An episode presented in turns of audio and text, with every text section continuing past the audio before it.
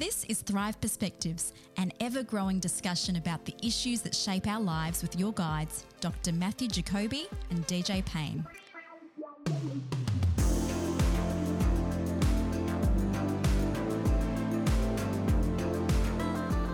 This is a different episode, Matt.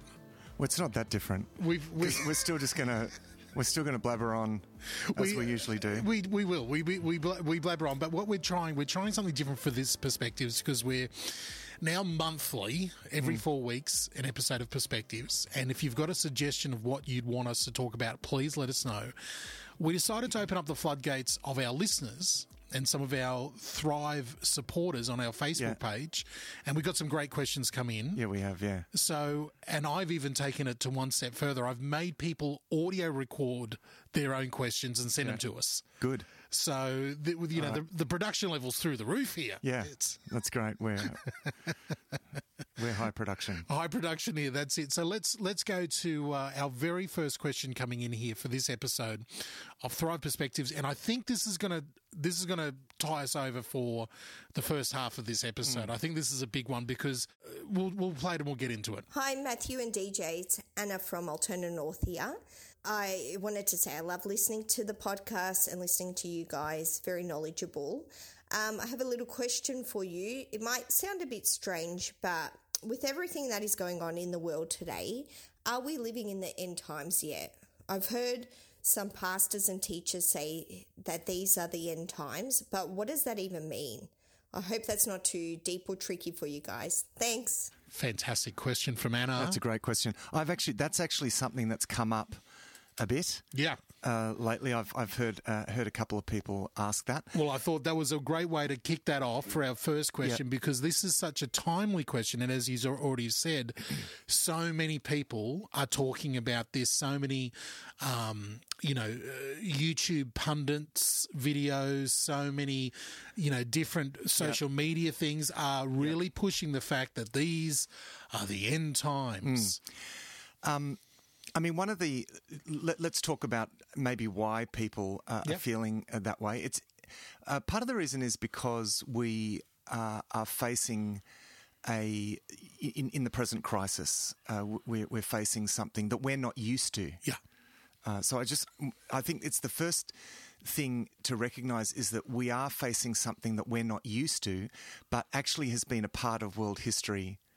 Uh, kind of forever. Yeah. I mean, and what I mean, and uh, we'll talk about what's different about now, and uh, and and perhaps what that means is. But you know, for example, um, there, there are, have been uh, times of famine before, times of disease.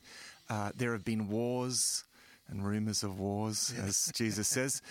Um, uh, you know, people have. There's been um, conscription to to battle. Imagine, man, imagine there being a world war. And we're getting conscripted, Yeah. and people are getting conscripted. It's like Your this is the you- end. I yeah. mean, you'd really, you know, so so in a way, yes. I, I mean, and I don't want to invalidate the difficulty of the present time, but there's nothing new under the sun, and it's just that we've had, um, particularly in our society, we've had a very very fortunate, say, seventy years, Yeah. unusually prosperous. and and I really mean that, unusually unusually prosperous, safe and we can begin to think, well, that's normal, and uh, disease, famine, war, conflict Yes. is somehow the exception, and when that happens, that's going to be uh, that that must be the end uh, of the world.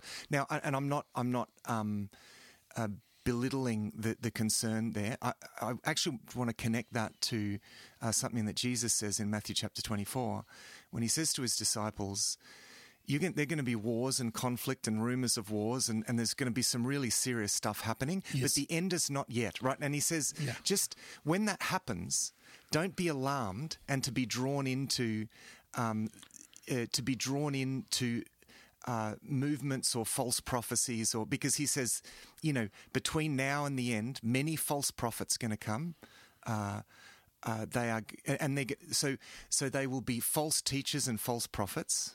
Um, they will, and, and the the implication is there not that they'll just not that they'll come just from outside Oh. of the church, but actually the prediction is they'll be in the, from, within. the church. Yes, okay? yes. Uh, so, so and, and even and even I, I- mean, this is I don't want to I don't want to go too too far off track, and I don't want to say any I don't want to read into Jesus's words, Yeah. But sometimes some of these predictions and some of these you know prophecies or the way that people read the times, the signs of the times, they're doing it for the right reasons. Yeah. You Yeah, know, yeah, yeah, that's right. Yeah, so so I'm not I'm not criticizing people. I'm not actually criticizing people that are saying, Yeah. man, this looks like the end." That's fine. I'm just uh, I'm I'm you know, when I ask like a question like that, straight away I want to go to, okay, so what did Jesus tell us? So first he tells he tells us don't be alarmed when all of this stuff happening. Like, This is the beginning of birth pains. I mean, he says that uh, in uh, Matthew chapter twenty four, and he's talking initially about the Jewish wars and and and this whole. You know, last two thousand years have Yeah. been riddled with war and conflict, and and and at many stages, people believing um, and again, this is not to belittle the sense that we're in the end times at all. Yes. Okay, but to gain some perspective that in that then uh, throughout history there are when these things happen you know during the black death uh, around uh, the year 1000 there was a whole lot of things happening as well uh, you can imagine during the first and second world war people were thinking i mean uh, repeatedly throughout history people have felt the impact of wars and rumors of wars and, Yeah. and famine and pestilence and uh, and and they've thought this must be the end. Um, these are the bir- you know in a, what what is referred to as as the birth pains. It's the sign that things are not as they should be in the world. That actually can be quite healthy for us to. The problem is when we when everything's going well and we're in prosperity and we're you know prosperity and it's all going well, we can actually forget that the world is not as it should be and God is redeeming the world and sometimes we have to feel the brokenness of the world and the world system Yeah. in order to actually remember, oh, oh, so this isn't the way that the world is. Yeah. God doesn't like the way that the world. He, he, he tells us, do not love the world, um, and we we are meant to live in in eager anticipation of what is to come. Okay, Yeah. so so the um, the anticipation of the end is a good is a good thing. Yeah. Uh, you To know, because those we who- are meant to eagerly anticipate. Yeah. Well, to those who are looking forward to the second coming of Christ, Yeah. uh, Paul says that there will be a crown in heaven. Yeah, that's for, right. for those exactly. who are, you know, like, so that is a great Yeah. thing. And That a great- sometimes, sometimes to wake us up and remind us, well, uh, well, remind us that the world isn't the way that it should should Yeah. be. Uh, things get a little bit chaotic. Yeah. Uh, there is indication in uh, Second Thessalonians. There's this indication that that God, by His Spirit in the world today, is exercising a some kind of restraining force on the forces uh, of evil. Um, but through and through his church, through his yeah, body, through his church, church. That's Yeah. right. And occasionally, occasionally, um, that is pulled back, and so you know you have uh, you know you have wars, or you have a, a pandemic like we're we're now facing, or you have whatever is the situation, and we're reminded of our mortality and our vulnerability and the vulnerability of our systems. Uh, so. Uh, that's not such a bad thing. So we are enormously vulnerable. Now, this is what I think. What is unique about now is that um, uh, empires throughout history have come and gone. Every great empire has has risen and fallen um, invariably. Uh, there's a very interesting book called Immoderate Greatness, which tracks the rise and fall of empires and the factors that lead um, to the demise of all of these empires.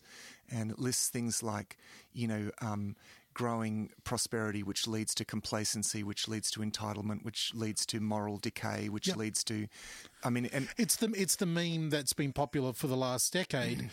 uh, you know, great men create good times. Good times create weak men. Yeah. Weak men create bad times. Bad times create the great men. Great men Yeah, create. right. Yeah, it's yeah, a and it's a cycle throughout history. That's right, and we, we, we see that happening, and uh, you know, as as we go through those factors, and I mean, it includes things like. Uh, you know, instability and in um, it talks about you know environmental factors are, are, are often involved in that as well, um, and that has led to the to the fall of one empire after another.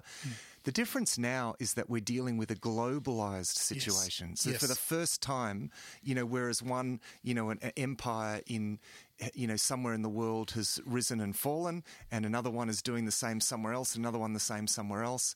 Now we're dealing with a globalized situation Yeah.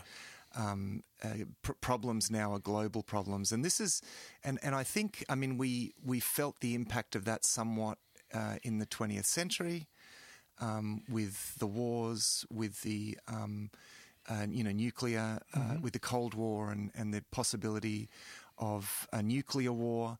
Uh, we realised, oh, now we're in a in a globalized Yeah. situation.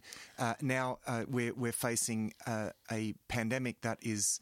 Uh, is is global and the possibility well this may not be the last time this kind of thing uh, happens and global on, on a few different factors, how connected everything is as far as trade, people coming and going, but also connected in the way that th- stories are reported and how the narrative is told around these type of things. It's global in the sense that, you know, what, the minute it happens on the other side of the world, we're watching it literally five Yeah, yeah, seconds that's right.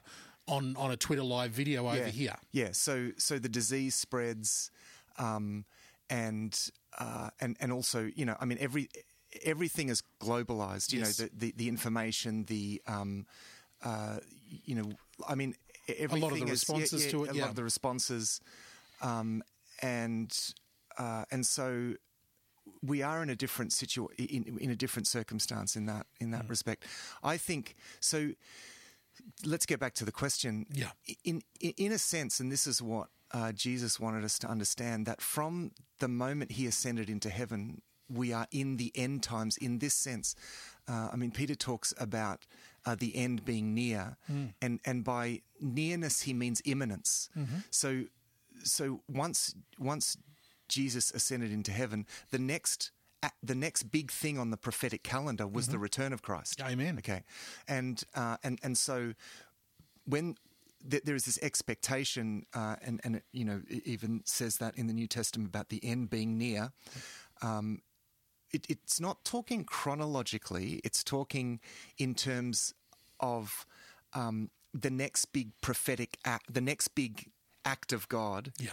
Is actually the return of Christ, and, And- and, so that's how Scripture functions. So, Yes. so you're looking at it like, uh, like we would look at a, at, a mountain range and foreshortening the axe. You know, you see the peaks, but they seem to be all close together. It's the next event. It's on, the next Yeah. event on the prophetic calendar. And the other side of it is that a lot of the prophetic talk around it, whether it's in the Old Testament or the New Testament, talks about, you know, time going fast or there's a speediness to it or there's a quickness to it. Yeah. That I- think sometimes we read, we think we read those and we see signs of things happening or we long to see the signs of things hap- happening and we expect things to start happening quickly. Yeah. I think a lot of the prophetic word, correct me if I'm wrong, Matt, uh, a lot of the word of God means that once these things actually do start happening, Yeah. it will happen quickly. Yeah, that's right. Not Yeah. that not that we see something now and then all of a sudden it's off Yeah. like that.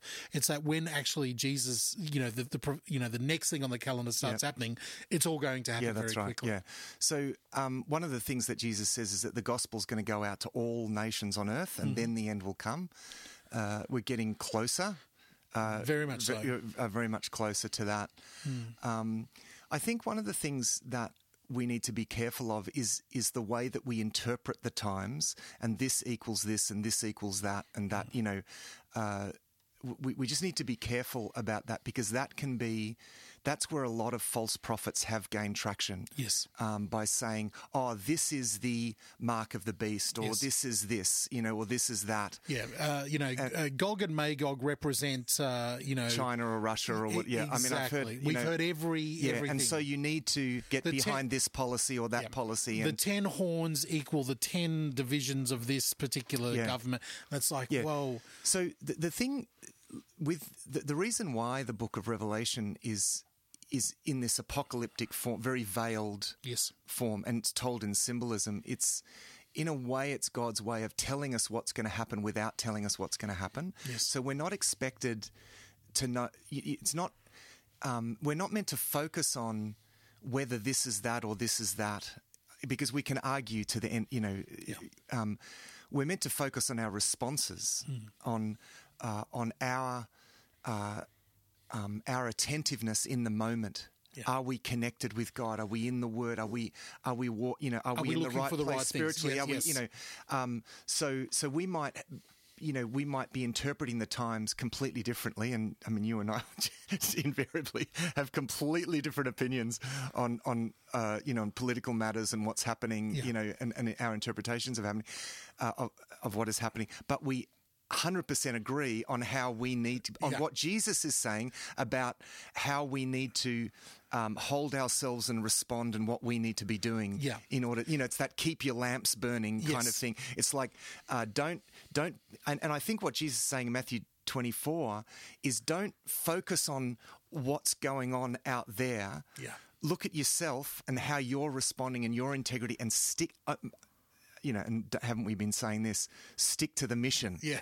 Stick to the main game. Don't get drawn into the wrong battles. Yeah, and the other thing you we we need to so to answer your question, Anna, and everybody else who's sitting there got in, got, Mm. the same question: Are we in the end times? Yes. Yes, well, we have been from the time of Christ, but we, of course, are moving closer. Uh, are- are we in the end of the end times? I mean, Yes. you know, it's. Now, and, it's- and, and her other question, Matt, is is what does that actually mean? And so, obviously, and you've already you've already said it, but I just want to say it very clearly so people don't misconstrue. it.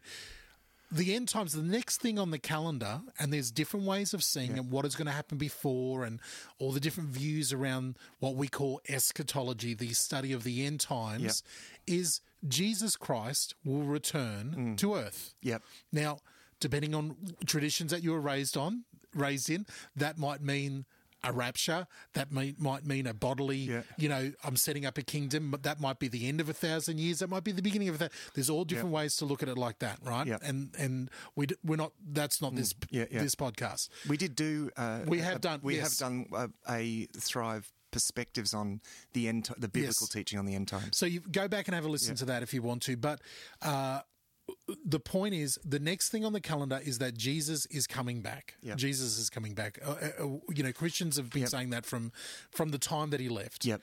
So the other the other side. So so. The other thing that I really want to point out is though Jesus spoke openly about that, told his followers that that was coming and what to expect and things like that. But we we don't just have those chapters where Jesus is prophesying about that. We have the rest of the New Testament as well. We have the New Testament that Paul and Peter and James and Jude have given us Mm. about how to live now in the world, that's right. in the midst of the end Yeah, times. yeah, that's right. You know, what is important now? Well, the church is important. What is important now? Living out our faith amongst Yeah. amongst the world. You know, so we don't we don't throw all those things away all of a sudden Yeah. because we think, oh, Jesus is coming back tomorrow. Yeah. We, we actually make those things more important and Yeah. we, we follow them more closely Yeah, and make sure our hearts are aligned Yeah. there. So, uh, in in and to speak to that, uh, you know, what are we meant to be doing now? You know, in Jesus' parable of the weeds and the wheat, he pictured, and this is a a, a really helpful um, picture that he gives of these of the weeds and the wheat growing in the fields. And as they grow, they're almost indistinguishable. Yeah. Um, but as we move towards the end times, uh, there's this polarization effect. You know, as we move, uh, there's there's a greater sense um, of um, uh, of distinction, and yet he says, "Don't try and don't be focused on pulling up weeds. Yeah. That's not the mission, you know, because we we we want to, uh, you know, we want to go out there and be and be, you know, weeding out all of the. We wanna be the judges. You know, We yeah, wanna be the judges, ju- yeah. No, no, just focus on the good seed. Focus on, you know, it's like focus on being the wheat, um, and uh, and certainly. Um, you know, once we, when you read uh, the, you know, Revelation and and uh, Paul in Second Thessalonians talks about the man of lawlessness and the power of lawlessness, and and if you connect that to what it says in Revelation about the, you know, the beast, and you've got something that is very. Um, very distinct and, and straight up in that we're not going to be left guessing is this the right thing or is this the wrong thing it's like uh, you know worship the beast is going to demand worship Yes. you know it's going to be really Yeah. uh, it's going to be really clear and Look, we you know and so point. so the actual yeah, and that's that point of polarization where the choice becomes really clear it's not going to be oh is this you know, is this wrong or is this right? Or no, it'll just be it'll be clear. Okay, so let me play the role of, of someone who's who's struggling with this. Yeah. They'll say, they'll say, but Matthew, it says, you know, in, in in the Bible that, you know, even in the end times, maybe even the elect will be deceived. You know, in it, so. Yeah. they could trick us with a mark of the beast that we didn't know was a mark of the beast. Yeah. I'm Yeah. just I'm throwing that. yeah, yeah, that's out. right, and that's why we need to be. That's as particularly as we move forwards, we need to be really well grounded in the Word and in in you know discerning. Uh, so, um, you know, deception can only happen in the darkness. Yeah. And if we're real, I mean, and, and I think this is the thing, one of the, the reasons why false teachers can come up within the church and mislead people is because people lack, it happens when people lack discernment. Yeah, and discernment You know, comes from the Word of God. comes from comes from the Word of God and understanding the Word of God, and understanding uh, how things happen. And you know, it's very easy to get convinced by someone Mm-hmm. uh, when when you don't get it. You know, when you're not equipped. Yes. uh, and so that's why you know. Again, you know, um, lies can only happen in the darkness, and so we Yeah. need to be constantly bringing the light of the Word uh, into our lives. And that's what makes that's what polarizes things and makes things distinct. You know, so I think uh, for those who are um, who are sober minded, uh, you know, in the Word, it will be it will be obvious. You know what I mean? It'll be it'll be an obvious uh, thing that we will, uh, and and there won't be, um, uh, yeah, it, it'll be uh, it'll be a very stark choice as well. I, I I think so as well. I think I think that issue of being tricked is Yeah. something that has concerned a lot of people Yeah. with some of the things that we're seeing around us at the moment, and I think that's a that's a similar thing. But I just I want to encourage my my mother did this to me when I was younger because I was raised. Uh, you know, in the eighties, Yeah. you know, seventies and eighties and nineties, in a in a fundamentalist church, raised on Jack Chick and Yeah, yeah. you know Tim Yeah. LaHaye and Yeah, you know Chick tracks and all the Revelation and prophecy books that came out in that in that you know the Jesus movement wave. You know, that was rife in the church Yeah, and you know being the studious kid that i was and lover of god's word i would spend time in this and and my my wise mother once said you know go back and read so if you can find it go back and read what some of the bible scholars or what the jack chicks of their day were saying in the 1940s yeah, in world war ii yeah, you want to see signs and prophecies fulfilled? Yeah. everything in the book of revelation coming to pass Looked like it in the in the forties, didn't it? Yeah, Well, not only look like there were books being published Oh, yeah, and yeah, yeah, magazines being right, yeah. published and preachers Yeah. aligning every step and everything. This mark Oh, you here imagine. is Yeah, yeah. this here. This is being tricked. We're being, you know, on both sides. Yeah. For you know, all political. They were they were going through Yeah. it. They were going through it, and you realise, oh my goodness, we've. In one sense, it, it, it, it takes the wind out of your sails a little bit to go, oh wow, you know, we've gone through this cycle a bit, but in another sense, it goes, you sort of go, okay, the church is always going to see whatever's happening around Yeah. us in a negative light Yeah. as a fulfillment of that because we're looking forward to Jesus coming back. yeah, that's right. Yeah. And, and so there can be a, there can be a positive and a negative side to I think I think that thing of being tricked as well. I mean, I we we have in our culture we have this um, we have this attachment to uh, ideas and beliefs, sort of in the abstract. You know, it's like we like um, if I if I hold the right theories, Yeah. somehow I'm right. No, actually, we we believe the truth uh, so that we can um, so that we can live with lives entrusted to God. You know what I mean? It's actually um, the, the what we what we think isn't the most important thing. It's not not important, but uh, so you're you know so having the right opinion about what's happening or what's going to happen or that that isn't the main thing. Being tricked means being tricked into uh, a form of false worship. Essentially, that's you know. That's so, so as long Okay. as long as we stick.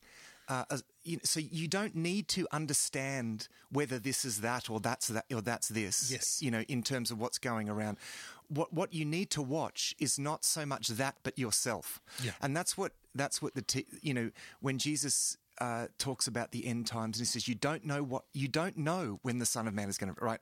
So so just don't get caught up on Yeah. that because Yeah. you don't know. What you need to focus on is your readiness. So so look look That- to yourself and. Uh, and don't be tricked into losing your integrity and your holiness and your and your focus on God. Can I can I try to summarize what you just said? Yeah. You know, let me do the DJ version, the Yeah. translation, paraphrase. You're not going to be tricked by not understanding exactly what Yeah, the signs are or the Yeah, mark yeah, of the beast is, whatever. yeah. You're going to be tricked by something blatantly, like you will, like you know, the discerning Christian will know yeah, because it's going to be an act of worship, Yeah. or a, a, particular sign Yeah, that will be right. leading you out of the scripture. yeah. yeah, That's right. Yeah, Okay. exactly. And, and the important thing isn't have we got the mental checklist of understanding what it is? That's not part of Yeah. the trick. That's not th- part that's of the right. trick. It's you, what you've got to watch is yourself. Yeah. Uh, so, for example, things might happen that that make you um, give all your attention to what's happening in the world, Yeah. So that so much so that you could become fearful and anxious, and that becomes that, and so you lose your peace and you lose your focus. You start fighting battles that you're not meant to be fighting, and and so it's like straight away you've been drawn off the narrow path in the sense you know we, we it's it's very clear Yeah. very very clear uh, even though it's not clear exactly what this means and that mean, you know in the book of in terms of the unfolding events of the end times what is absolutely clear is how we're meant to live and what we're meant to live for Yeah. right so if we focus on living the way that we're told to live Yes. according to the mission and not getting drawn into other I things it. according to the gospel Yep, mission that yep. we have being witnesses to the risen Christ in the world Yes. okay then if we stick to that and only that we'll be fine Yeah, yeah.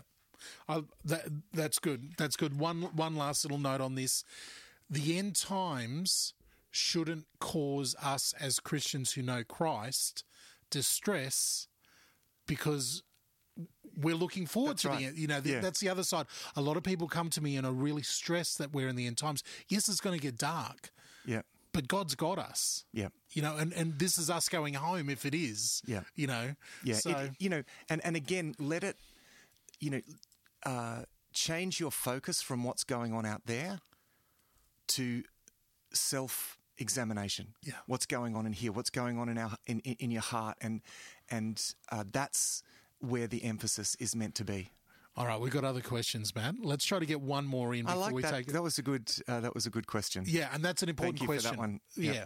Thank you, thank you, Anna, and everybody else who's been asking that question as well. Let's go to Bernie here. Uh, I think will give us a good question to lead us up to the break. Hello, Matthew and DJ. This is Bernie from Harkness. Thanks for the Thrive Perspective podcasts. I really love them. In fact, yeah, they're my favourite. And they're just so insightful. Here is the deserted island question. If you're going to the imaginary island and you have the Bible, what three other books do you take with you besides the Bible? Just three books. All right, now this this one is this one. I, I'm very flippant about, you know, because I think these are fun. But you, as the as the professor, Matt, Matt has literally Bernie. Matt has literally been sweating over this question. Uh, well, I, I, I haven't. You know, um, now this is this is Bernie wrote it out to me. I haven't even quite landed yet. Exactly. We've gone back and forth here. So Bernie, Bernie's asking that uh, deserted island question. Yeah. You know- you can only yeah. take certain things. So you've got a Bible. You know, you've got your Yeah. Bible. Well, it was interesting. You played the questions to me before, and so I haven't had much time to think No. about this. But the first book, interestingly, the first book that popped into my head, Yes. uh, as soon as I heard the question, was The Imitation of Christ by Thomas à Kempis. I'm writing this down. Uh, it, it is. Um, I'm reading it again now. I can remember reading it a number uh, of years ago, maybe a couple of decades ago, and it was just profound. It's it's like reading scripture. It's so scriptural. Wow. Um, uh, it's uh, comes out of the um, sort of late, what we would call the late Middle Ages. Wow. Uh, Thomas à Kempis was the um, uh, the uh, forget the the order that he was a part of. The Brethren of the Common Life is that the You've got me uh, there. I have no yeah. idea. Anyway, um, very much, uh, th- you know, the, the group, the order that he was a part of, very much paved the way, almost like a pre-Reformation Okay. uh, kind of Yes. uh, group. Uh, very much focus on Christ and on you know living Christ-like lives. That was their focus. But the imitation of Christ, if you can get a, a modern translation, try to find a, a modern translation. Um, of the imitation of Christ, And we'll is have the- absolutely profound. We'll have the links in the show note. I'll put some links of, of the books that I can find. Uh, my, one of mine, I would have to say, I'm, you know, again, I'm totally the other, other end of the spectrum. I mean, if I've got my Bible, I'm like, oh, I'm fine. Yeah. Everything else is just gravy. I would take, I would cheat Yeah. and take a one volume edition of the Lord of the Ring trilogy Oh, yeah, okay. because I, I could just read that Is- over is and over again. I, I think that's cheating. Are well, there, yeah, are there, Yeah, I, it is totally cheating. It's Yeah. well, I'm, I'm, I'm now reclassifying yeah, Bernie's right, rules yeah. and saying, okay, it's one book. Yeah, right, uh, yeah. it's a one volume. It's it's all three Yeah. books in one there. Yeah. I- And this this is where it gets hard because now now there's so many. I, I could, I mean, I go straight away to to the classics, the classics that that moved me and that I've never forgotten. Yeah. I I loved um, the Pilgrim's Progress Oh. by John Bunyan. Yes, great. Um, the the allegory uh, sits in my mind. Uh, th- th- not many books I have have actually made me weep. yeah. Uh, Oh. That's that's one that made me weep when he was crossing over the river uh, at the end. Uh, I just can remember I think it's time for me crying my way through. Uh, time you for know, me to read through that, book again. Um, yeah, I that that one brought tears to my eyes. Um, interestingly, another another one I remember recently that brought tears to my eyes at the end was um, uh, Tolstoy's Resurrection, which is a book about the spiritual transformation of a uh, of a man. There's a couple of books um, of Tolstoy's, The Death of Ivan Ilyich and Resurrection, that both track basically the spiritual conversion of uh, of a couple of different people, and, and, I find those so moving. I, they- they're just amazing. Well, as someone who knows you as a friend, I would be upset if you didn't put Tol- Tolstoy or a, or a Kierkegaard book in your, on Oh, Yeah, your list well, I- because that's all you talk three. about. Yeah, that's right. I'm that's going all beyond talk three. about. Yeah. Look, if I was, if if I was on a desert island, I'd probably, you know, I'd probably go for something that uh, that is going to last the distance. Yeah. and uh, that I'd have to spend uh, my whole life trying to understand, and and certainly, uh, you know, a book by Kierkegaard uh, would be uh, Kierkegaard's concluding unscientific postscript, which is a dense philosophical work, but again, so profound and. and, uh, and again, just just don't don't go get it because it's you know uh, it's too hard to understand. Yeah. And for me, I would have I would have to have at, at least one C.S. Lewis book in there. Well, you know, I was going to say, uh, and, and look, we're treated. We, we, Yeah. we, we were given three. I know. Maybe look, maybe after, um, maybe after uh, Pilgrim's Progress, mere Christianity, Yes. uh, was enormously important for me. Yeah. Uh, as a young Christian, I mean, enormously important for me. Yeah.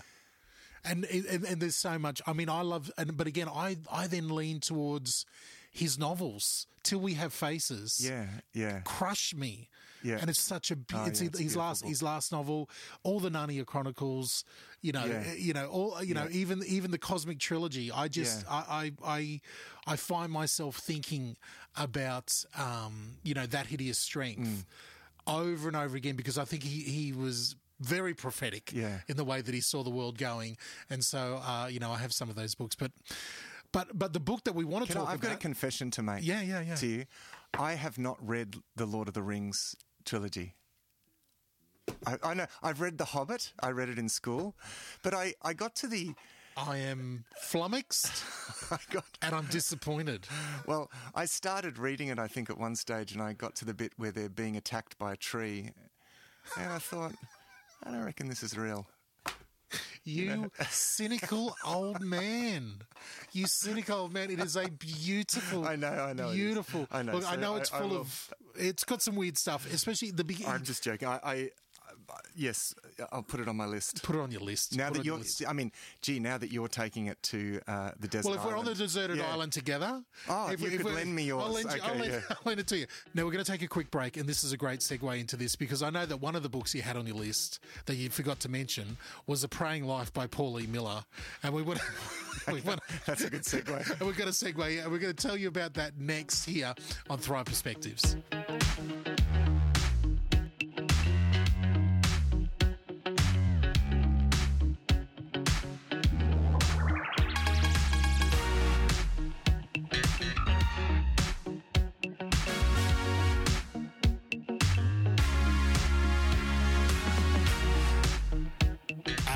Family. Thank you so much for downloading and listening to this 44th episode of Thrive Perspectives. I hope you're having as much fun as Matthew and I did with these questions. Now, I want to tell you about A Praying Life by Paul E. Miller. As we just mentioned, this book is very special. Matthew is recommending it to you, and we have it on sale for you. The book is called A Praying Life. The author is Paul E. Miller. The book is all about connecting with God in a distracting world. It's a worldwide bestseller, and I sat down with Matt and I read through the uh, you know the contents here, the outline of the book, because I knew it would get him excited.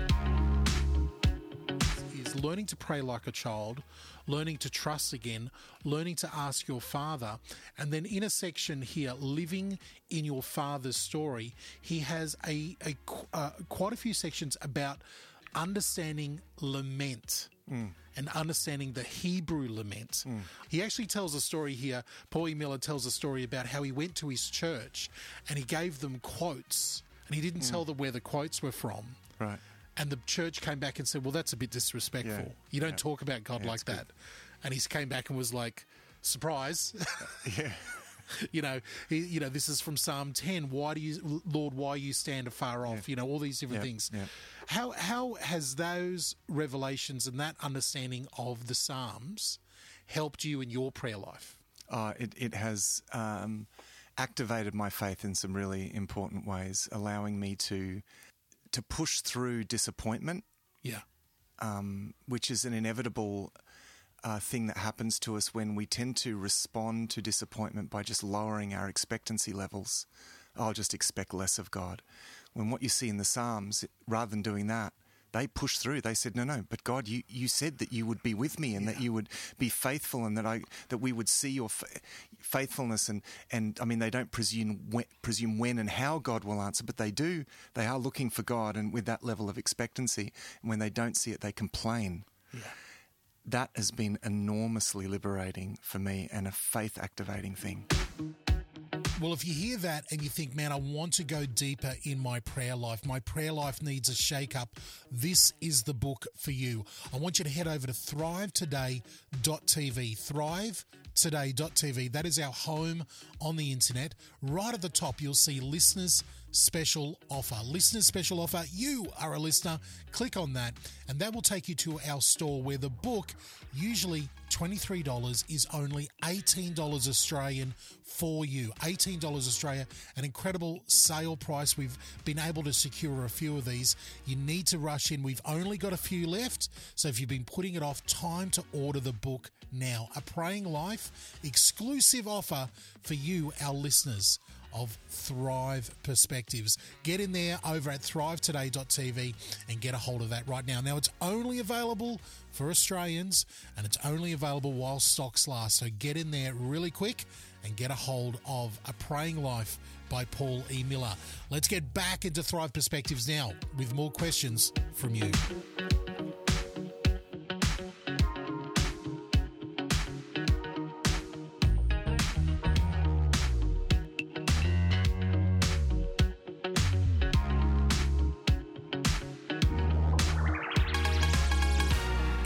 On Thrive Perspectives. Well, you never really were away from us there at Thrive Perspectives. Uh, make sure you get a hold of that book. And we've we've just we've only got through two questions, Matt. We've got a bunch mm. of questions left of people right. sending us audio questions. Might be something we have to revisit doing mm. in the future. I've got another question here. This is coming from Mars in Sydney. Hey, it's Mars from Sydney here. Uh, question out to DJ and Pastor Matt. First of all, love the love the podcast, both Thrive Perspectives and uh, Thrive Deeper. So, my question is if you could go back to any throughout the history of the church and be a part of someone's ministry, whose ministry would it be? Hmm. Okay, well, let's say because we would go back to Jesus, of course. Uh, I, I, think, but so let's let's take it since the time of Jesus. Shall, yes. shall we do that? I like, I like, the rule. Yeah, yeah. yeah. And, and, and, I'll even go, he says the history of the church. Oh, if yeah, we both agree that the church was born on Pentecost after Jesus' ministry. Okay. Well, okay. And, and let's go after. Uh, oh. after Acts as well. I mean, okay. you know, like do you know? Because obviously, I, I, would have loved to have met Paul. Yes, I, I have. I, I, have a, I have a man. You know, it's the writings of Paul I come back to over and over and over again. That's, I mean, I, I, I regularly read the other parts of Scripture, but it's the epistles of Paul. There's something about the Apostle Paul that Yeah. draws me in. Let's go to church history, though. Okay, and, and let's, Let's start also- with you. Let's also assume. Let's also assume here that uh, language and culture isn't going to be Yeah, a yeah, barrier. okay. All right. You go know, first. We, we've got to think. Oh man, look, I. I, I've just, I'm almost answering the same question again that we just had with our books. And I know this is not a ministry type of thing, but if I could have been part of the Inklings, which was the the loosey goosey crew that met in a pub and talked about their books and faith in God of Tolkien and Lewis and, Oh, yeah, the, and yeah. the crew meeting together, talking about you know faith and everything. I mean, that's not really a ministry Yeah. in one sense, even though their books have ministered to. Wow, you, there's a theme for you in this. Uh, I, I've just been really thinking about that era and that right, time, and I. I, and so so that would be that because because the other thing I do love. I've been getting into some Puritan writing yeah. but I wouldn't really want to be part of the ministry because I don't think it would be. They were the most fun people to be around. Can I be honest there? No, possibly not. I well, their their writings laid. Can I say though, their writings laid the groundwork Yeah. for the Great Awakening. Oh. 100 percent, Yeah. and for the Second Great Awakening in Yes. the nineteenth century. Yes. people like. Uh, Spurgeon and, and, and Moody and others, I mean, were absolutely steeped in. Oh. I mean, in you know, uh, people like Jonathan Edwards in America, Yes. uh, Wesley Whitefield, they were they were steeped in in Puritan writings, Yeah. and so um, uh, that you know Matthew, the very famously John Bunyan. We mentioned John Bunyan before. Yeah. Was one of the Puritans. You know, f- famously Matthew Henry's commentaries was. Uh, you know, he was a Puritan. I. I love their writers. I went through a period where I read heaps of Yeah. that early Puritan, and I'm talking. We're talking England in the uh, in the 16th and 17th centuries. Yeah, just after Yeah. the you know very Yeah. the couple Yeah. hundred years after There's the a stereotype, by the way, of the Puritan, which is the witch burning kind of pilgrim. Uh, Let's just get rid of that. We're not talking about that. Uh, we're talking about those. That they were a group of nonconformists who who um, who didn't want the the uh, you know the king or queen telling Yes. them how to worship God, and so. Uh, they, uh, yeah, it was amazing, amazing time, and amazing group of people. Many of them wrote from prison and so forth. And that's what I'm saying. They didn't exactly have cheery. Uh, No, no, they didn't have cheery, happy lives. You know. but their writings are amazing. Yeah. All right. Okay, my um, I, I, I would. This is this is hard because there's lots of Yes. you know I, there's just so many people that I'd like to meet. I am fascinated by some of the women in the Middle Ages who really led significant moves of God, like spiritual movements. Uh, and I, I know you, You- you, are looking at me like, wow, that came out of the blue. Yeah. But um, th- this really interesting thing hap- is, happening in the late Middle Age when the church really is is at its most wayward in many respects. What are we talking, Uh, 1100, we're- we're- 1200? We're talking 12, 1300s. Okay. Um, yeah, in, in that late from sort of yeah the, maybe the you know 1000 through to uh, in in a broad sense. Um, while you know while the guys were arguing over power and politics and trying to um, establish the kingdom of God by the sword, it's like uh, well at, at least by you know I mean there were lots of power struggles and look there were lots of good things in the midst of that. There were these amazing women uh, like and, and and the classic example of this and and this is if I could choose any one of them the one that I would like to meet is a, a woman called Hildegard of Bingen uh, Hildegard von Bingen Wow. a German uh, uh, a German uh, monastic woman who lived in a monastery led uh, a movement Yeah. whose whose writings are uh, she was you know she's referred to as a mystic Yes. uh, her writings are absolutely profound, uh, and and and her life is amazing, actually. And I would I would love because it's so different to now, and um, and and they really gave up everything yeah. just to seek God and to live a Christ-like life. Um, I- I just would love to go and listen to her. Interestingly, many many church leaders did. Uh, even those, because because in those days, a, a woman like that was meant to have a clerical male as her supervisor, but invariably, those guys who were her superiors came to her as the you know, as the mentor, as the spiritual mentor. Wow. And um, yeah, Okay, that is you. You really. I know, left I know, You went yeah. left field. No, that was good. I'm glad. You Yeah. surprised me there. You know, when and, and the other other person I would love to meet, and this this actually I should have men- mentioned this with the last question about books. Yeah. because one of the other most profound books uh, that I've read that uh, is an absolute favourite of mine is Brother Lawrence's The Practice of the Presence of God. Man, I I would love to meet Brother Lawrence, Wow. who was not even a full cleric. He's just the guy that worked in the monastery kitchen Yeah. and yet he he somehow he just had this amazing relationship with God, uh, and, What what year were we talking the, around the book here? that practice the presence of God is actually written uh, mainly by people who are. Uh, it's I think it's some of his letters, but it's through conversations with him and Okay. uh, various things. So he is uh, late Middle Ages. I can't remember his Wow. dates. All right. All right. So, So there you go. That's somehow for somehow that period. It's it's it's period. It is. It was a period of darkness. Yeah. But often in the darkness, you There know, the the, the, it, the the flame where it is burning really matters. and it's interesting that you've gone before the Reformation as well. You've Yeah. you've gone Yeah. into that, which is really interesting. All right, let's go into a um, let's go into another question here. Um, this is from this is from Tom and someone who's been enjoying what we've been doing on Deeper. Hi there, brothers. This is uh, Tom from Hillside in Victoria. I've been really enjoying your podcasts. Been a real blessing in my life. I was uh, listening to 1 Samuel, or reading through 1 Samuel as well, and I was asking you a question about the first chapter, which is about Hannah opening up her womb and her her faith. And I thought I'd ask you how that actually affects everything in through through Jesus. Is that a precipitation of of of Jesus as well, being from the Old Testament? All right, so I had to go back to Tom and get a little bit of clarification about this one, and uh, he apologises about you know sort of you know, the way that he's asked the question, but don't apologise, Tom. It's a great question. What he means is he sees in Hannah this faith in God that reminds him of what Jesus is surprised about in the Gospels when the whole her, her family, her husband, the other wife, all are looking at her like she's a loser. She's like, "No, I know that God can do this," and she has a faith in God, and it's the type of faith that that you know. So his question there is more like. Are we meant to think about that when when we get to you know? Is that something that reminds us about what Jesus is talking about a surprising faith?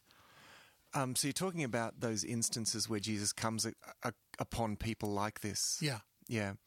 Interesting thing about Hannah's faith uh, is that it wasn't just this psyched up kind of um, uh, kind of spiritual fireworks kind of thing. Yeah. Um, one of the things that it says about them that they every year, year by year, they came up to the tab- tabernacle to worship God Yeah. And uh, it was a steadfast faithfulness. That's the kind of faith. It's it's a faith that was there regularly, and and and so then when it mattered, they were in the right place, attuned to God, uh, to be able to receive from God. And this is what I think. Uh, this is because I think sometimes we can think about faith as a really, particularly kind of spiritually psyched up kind of state. I mean, to put that, I don't know Yeah, how, no. how else to put that, you know. Yeah. But actually, whip yourself yeah, up into a actually, it's, frenzy. it look. It, I think it looks more like a long faithfulness. It means.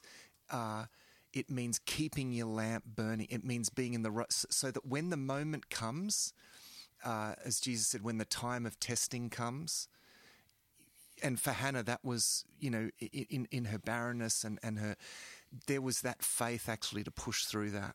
And, uh, and God met that faith because she was drawing near to God by the regularity of just that pattern of life. She, her life showed a pattern of faithfulness.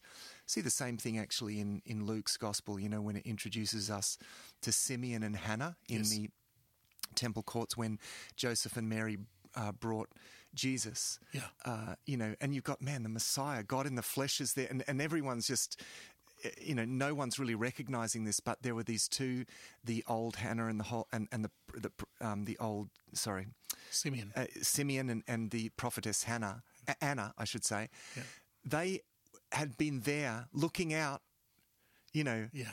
being watchful, and they were there before they died to see God's faithfulness. And Yeah. so it's it, it I think it looks like the people who hang in there through thick and thin, whether you feel like it or not. This is why I'm emphasizing it's not this psych up Yes. psyched up experience. It's long faithfulness. they're prepared. They've put in the hard work, Yeah. so that when God is God arrives, they're Yeah. not out somewhere Yeah, else. right. Yeah, Yeah. doing- yeah.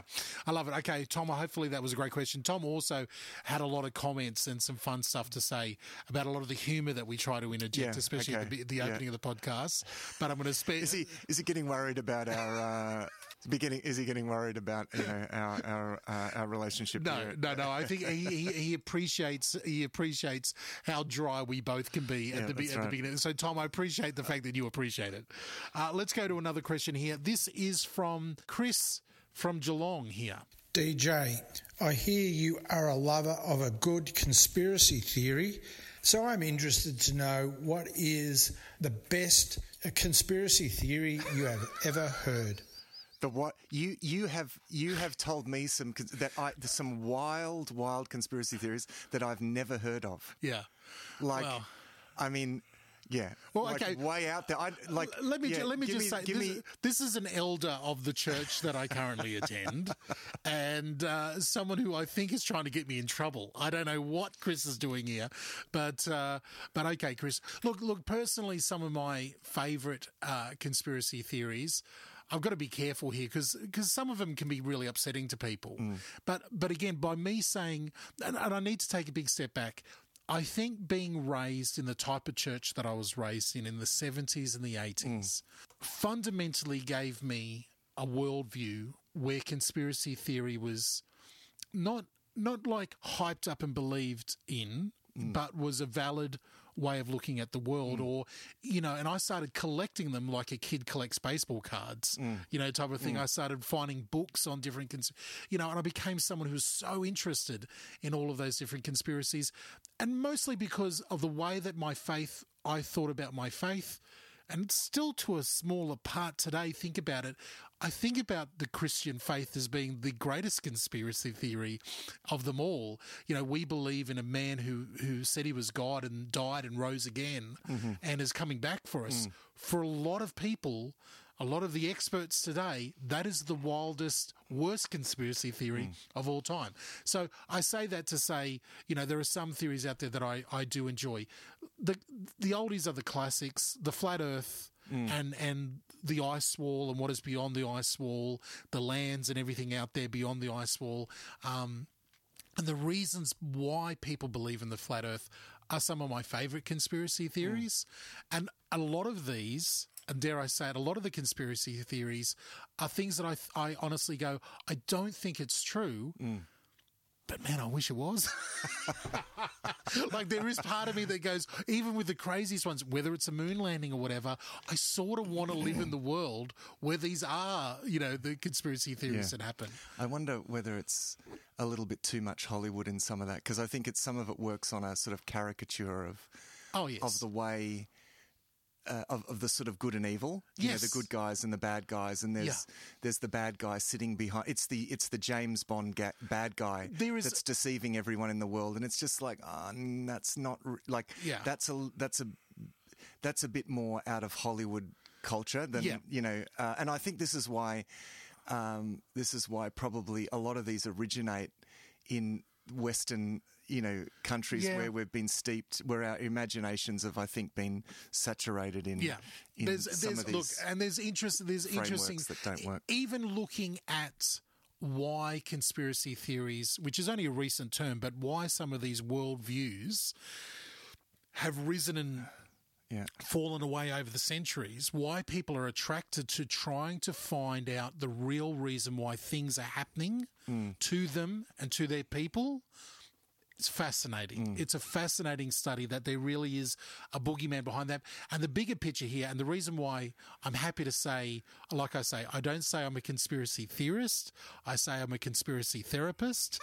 and I, I believe that when people start questioning their reality, I truly do believe that they're one step closer into into the kingdom of mm. God, because a lot of those reasons why people start questioning their things is actually prompting them to sort of ask the right type of questions. Now, can it go Yeah. into some Oh, dark? yeah, that's right. And it's can at- it go go into some dopey stuff pretty quickly? It's yes. at that juncture that um, that they can also get sort of led away. It's interesting. I w- recently met a young guy who had come to faith by watching YouTube. Actually, come to faith by watching YouTube, uh, and and you know it was great to hear about that. But he'd all he'd not only come to faith by watching YouTube, but he'd actually been then led away from the faith Yeah. by the same YouTube. So he he was you know really anxious about all the things that were happening in the world and the, and and it was and interestingly goes back to the what we were saying before about the end times that this is the mark of the beast and this is this and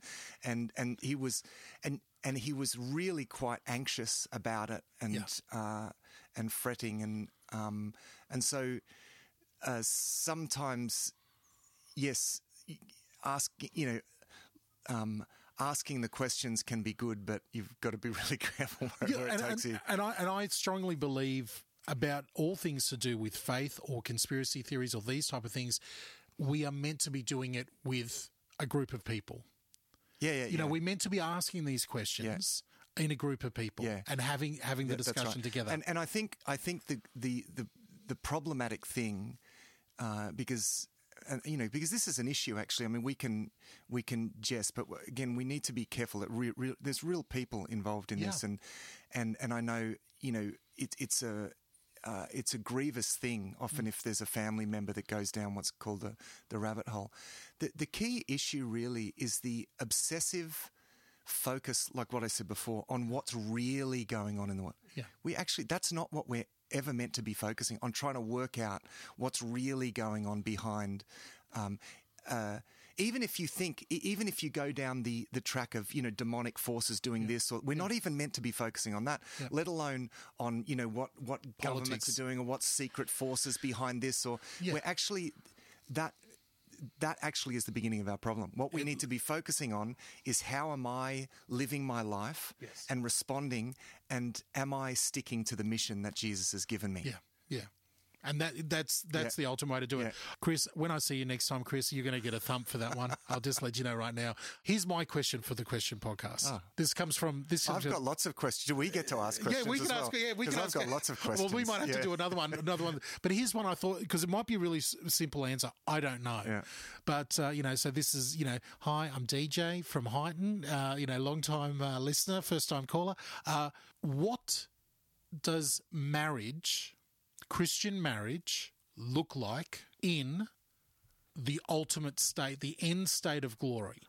Because if we go, and I'm, the reason why I say that because I know, like, if we die now, we're with Jesus in paradise, you know, and there's you know talk around that. Then there's different parts of how Jesus comes back, and if you different mm. eschatology, but eventually. All of us Christians believe that eventually we mm. will be living and ruling with Christ in the new heaven and the new earth, new mm. Jerusalem, blah, blah, blah, blah, blah. Does the Christian marriage that we have now Yeah. to our spouses have any reflection or any I don't know what what the what word is. Is it observed at all, or In because that it- final state. in that final state? That's an interesting question. I, this is actually one that I've been asked about. Will I be married to my spouse? Uh, and and of course, there's there's you know when Jesus is questioned by Yes. the Pharisees and the Sadducees, and they say talk about the the woman whose husbands die and which one will she be She married She marries to? all the brothers. And and Jesus says you, don't really understand. Uh, it's it's not really going to be anything like that. I mean, he doesn't. Um, he, he just talks about a different kind of state. And he talks about them being like angels. We're going to be like angels in heaven. Not given to Uh, marriage. Yeah, but that but that could be interpreted in a lot of different ways, and I think it's deliberately. Um, it's deliberately obscure in some ways. Answers the question without giving uh, away much. I I think if we go if we argue up from first principles biblically and just think about love uh, and what that looks like in its highest highest form.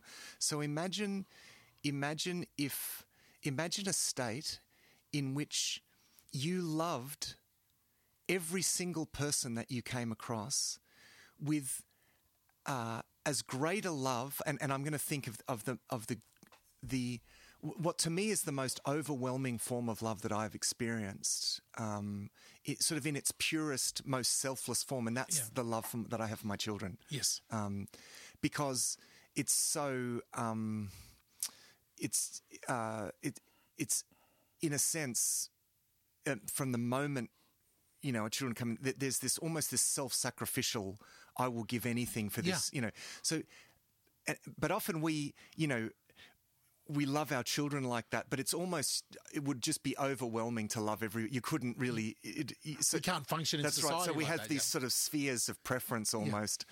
Um, but imagine, uh, imagine a state in which you loved everyone with a, with an even greater love than we know now, even for our great, even for our children, because now we see in part, Yeah.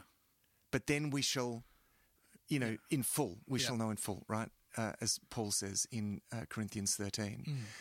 So, if the love that we have now is just a reflection of what we will have in the perfect state, the perfect state of human togetherness, then I think that is a beginning in terms of thinking about all relationships. Okay.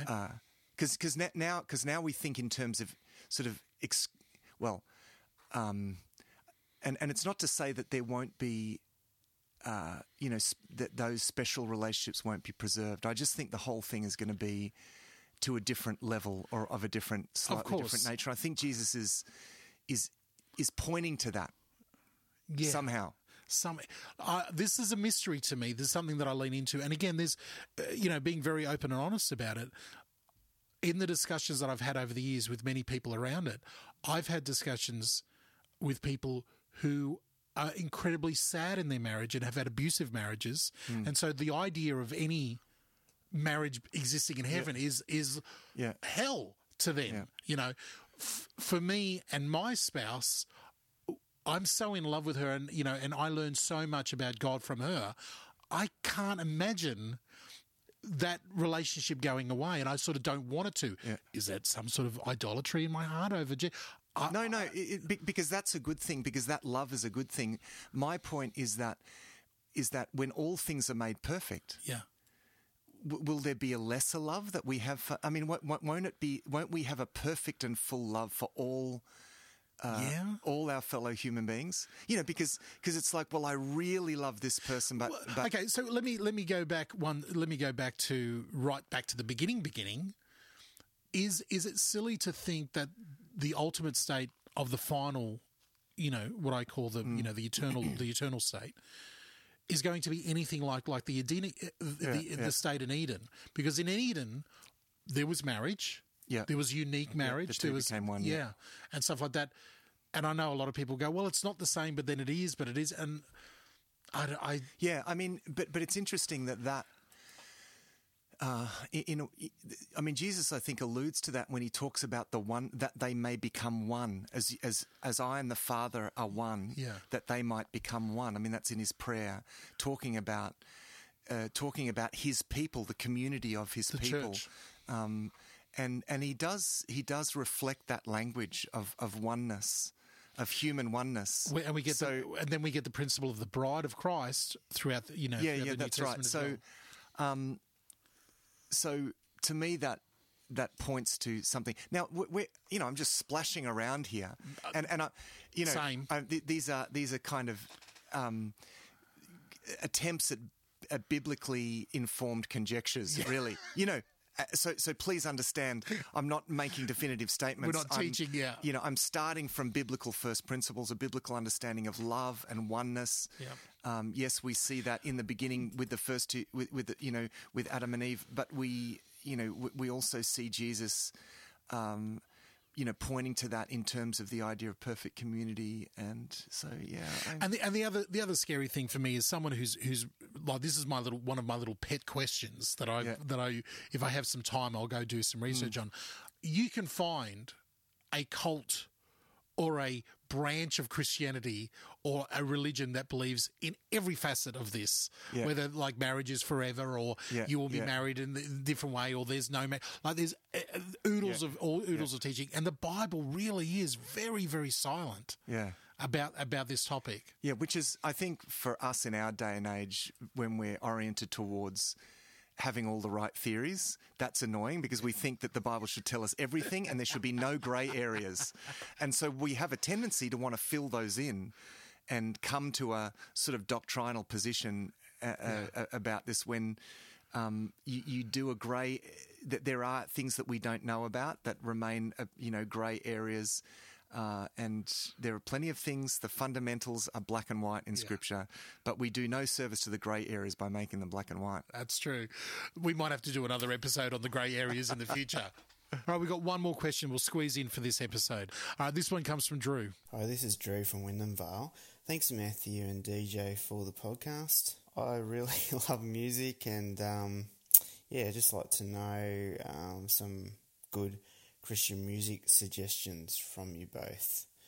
If that's all right, that'd be awesome. Thanks very much. Cheers. All right, there's our there's our final question from Drew. Yeah, you're the uh, you're the you're the Christian music man. Uh, well, you're you're in a Christian music band. Let me right, just yeah yeah. Uh, I have a what, what, I I mean I I love worship music. Yes. I listen to worship music from every you know from every direction that it yeah. comes, and I have a you know I have a playlist. I'm sort of selective. I mean I'm you know it's it's couple from this and a couple from that artist and a, artist and a couple from this artist, and so I love I just love really great uh, worship music, and um, and I tend to prefer the more reflective. I'm I'm a fairly contemplative uh, sort of person, so I prefer the more reflective stuff uh, more than the gung ho, more than the upbeat yeah. Yahoo.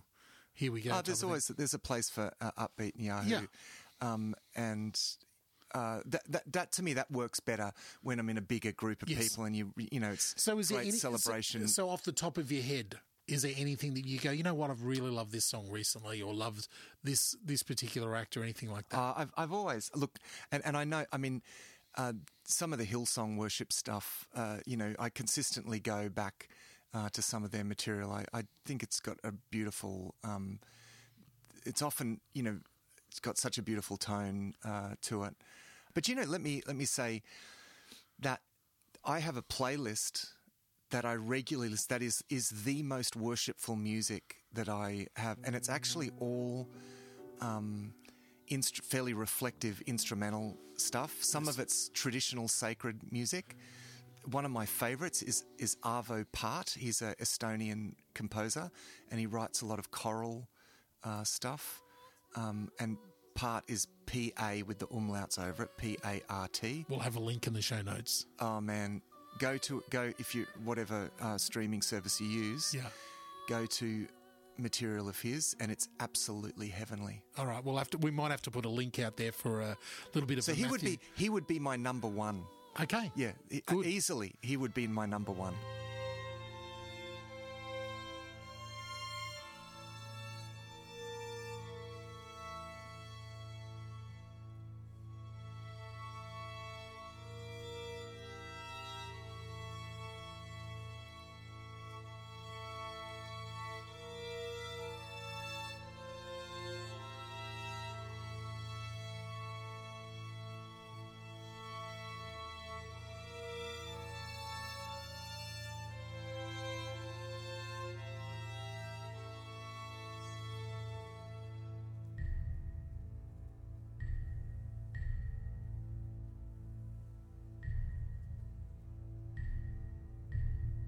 Great. See, yeah. that's good. That's what we wanted to get to yeah. an actual an actual name out there for you. Look, for me, I'm. This is what I do for a living, and yeah, I know, and I know Drew, uh, who asked the question, knows this, and he's always. And you have been the source of some great stuff for me. You know, yeah. But I, I, um, I'll, I'll give you one for everybody right now, and this was recommended to me by another Christian artist, Tyson Motsenbocker. I got to interview him, and he told me about John Van Dusen. Ah. John Van Dusen is a guy, he's been in a couple different bands.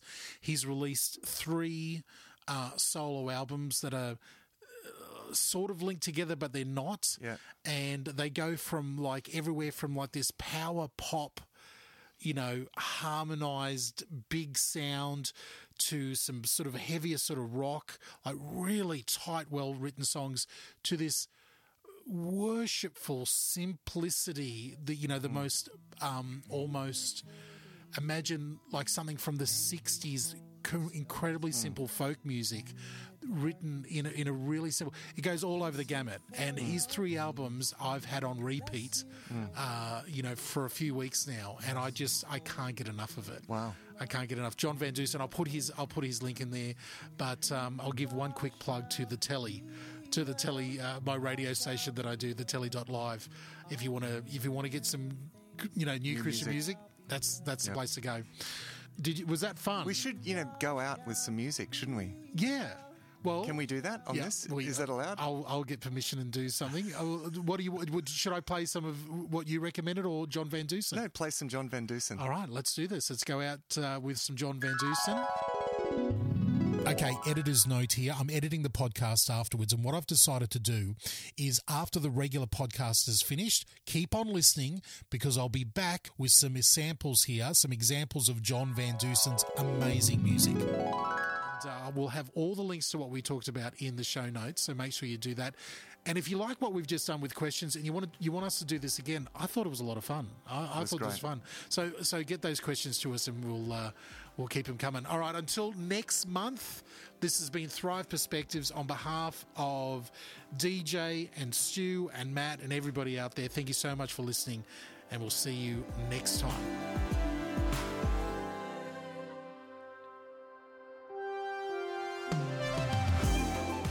Thanks for listening to Thrive Perspectives. We want to hear from you, so send us your big questions and ideas. Our home on the internet is thrivetoday.tv. You can contact us, download other shows, see all of our resources, and much, much more at our website, thrivetoday.tv. The Thrive Today network is on Facebook. Our Facebook page and links to our community groups are waiting for you. Just search and like Thrive Today page in Facebook now. Visiting the website ratethispodcast.com slash thrive perspectives really helps us reach more people. So head to ratethispodcast.com slash thrive perspectives. We hope that these shows will challenge you to look at life from a new perspective and thrive.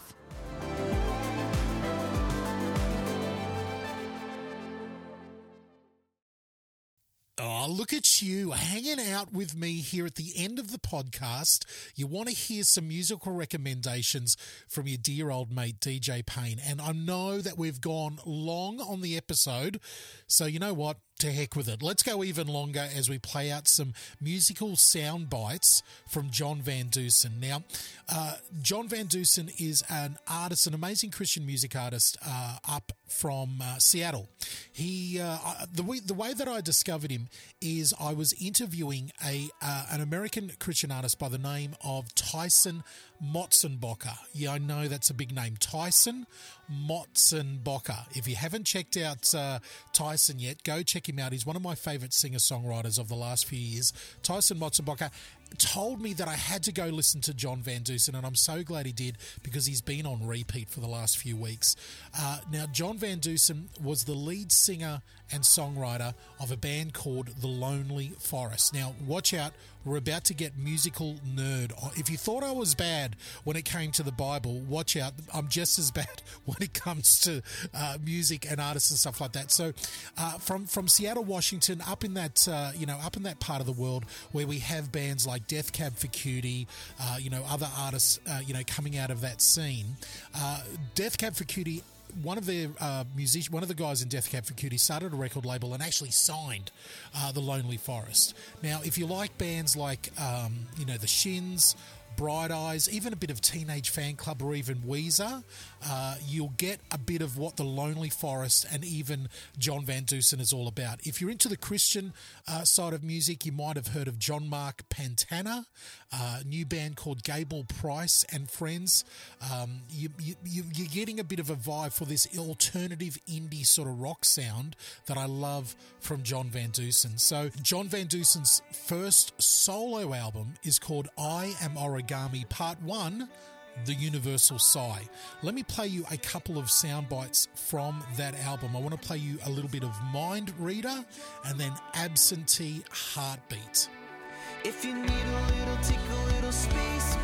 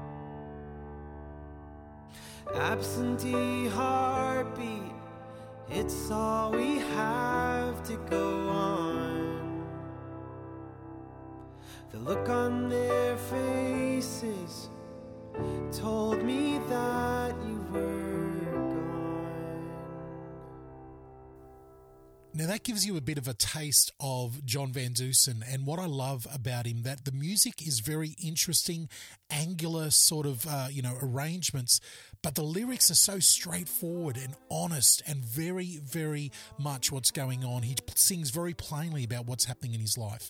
Uh, his second release as a solo artist is called "I Am Origami Part Two: Every Power." Wide Awake. It came out in 2018 and it is pretty much a straightforward. Uh, very acoustic bass with a lot of uh, other sounds put in there. Uh, worship album. I love this. This is one of the most you know rewarding albums I've listened to in the last couple of uh, couple of years. I want to play you two songs from this album. None other and I will praise your name Yahweh. And I wanna walk the bloody and worship at your feet. Cause I can't think of anything better than losing my life for you. I can't think of anything sweeter than shedding my blood for you. And whom shall I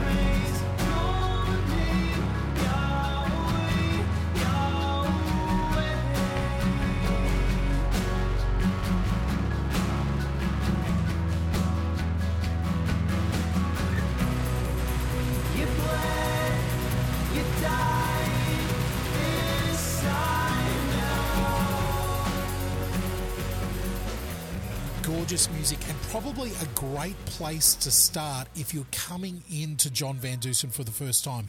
If you're used to listening to Christian music, I think his album Every Power Wide Awake is a great place to start. It is really immediate, gorgeous, and so honest in worship there. It's gorgeous. His last album that he's released from 2019 is called I Am Origami, you guessed it, Part 3, A Catacomb Hymn. And this is a lot more, uh, you know, interesting indie rock, different layered vocals and things like that. I want to play you two songs. I'm going to leave you here with these two songs. I want to play you Steal From Myself and then his big single and uh, video clip that he released there, Whatever Makes You Mine. All right, that is enough from me. Uh, I'm doing what I do on the telly.live. If you like what I do here, uh, you can listen to it on the telly.live. Uh, what I do as a radio station, completely separate to Thrive, completely separate to what we do here. It's all about Christian music over there. So thank you so much for listening. I'm going to leave you now with a little bit of John Van Dusen, Steal From Myself, and then Whatever Makes You Mine. All right, thanks for listening. We'll see you next time. Glass that I drink from now that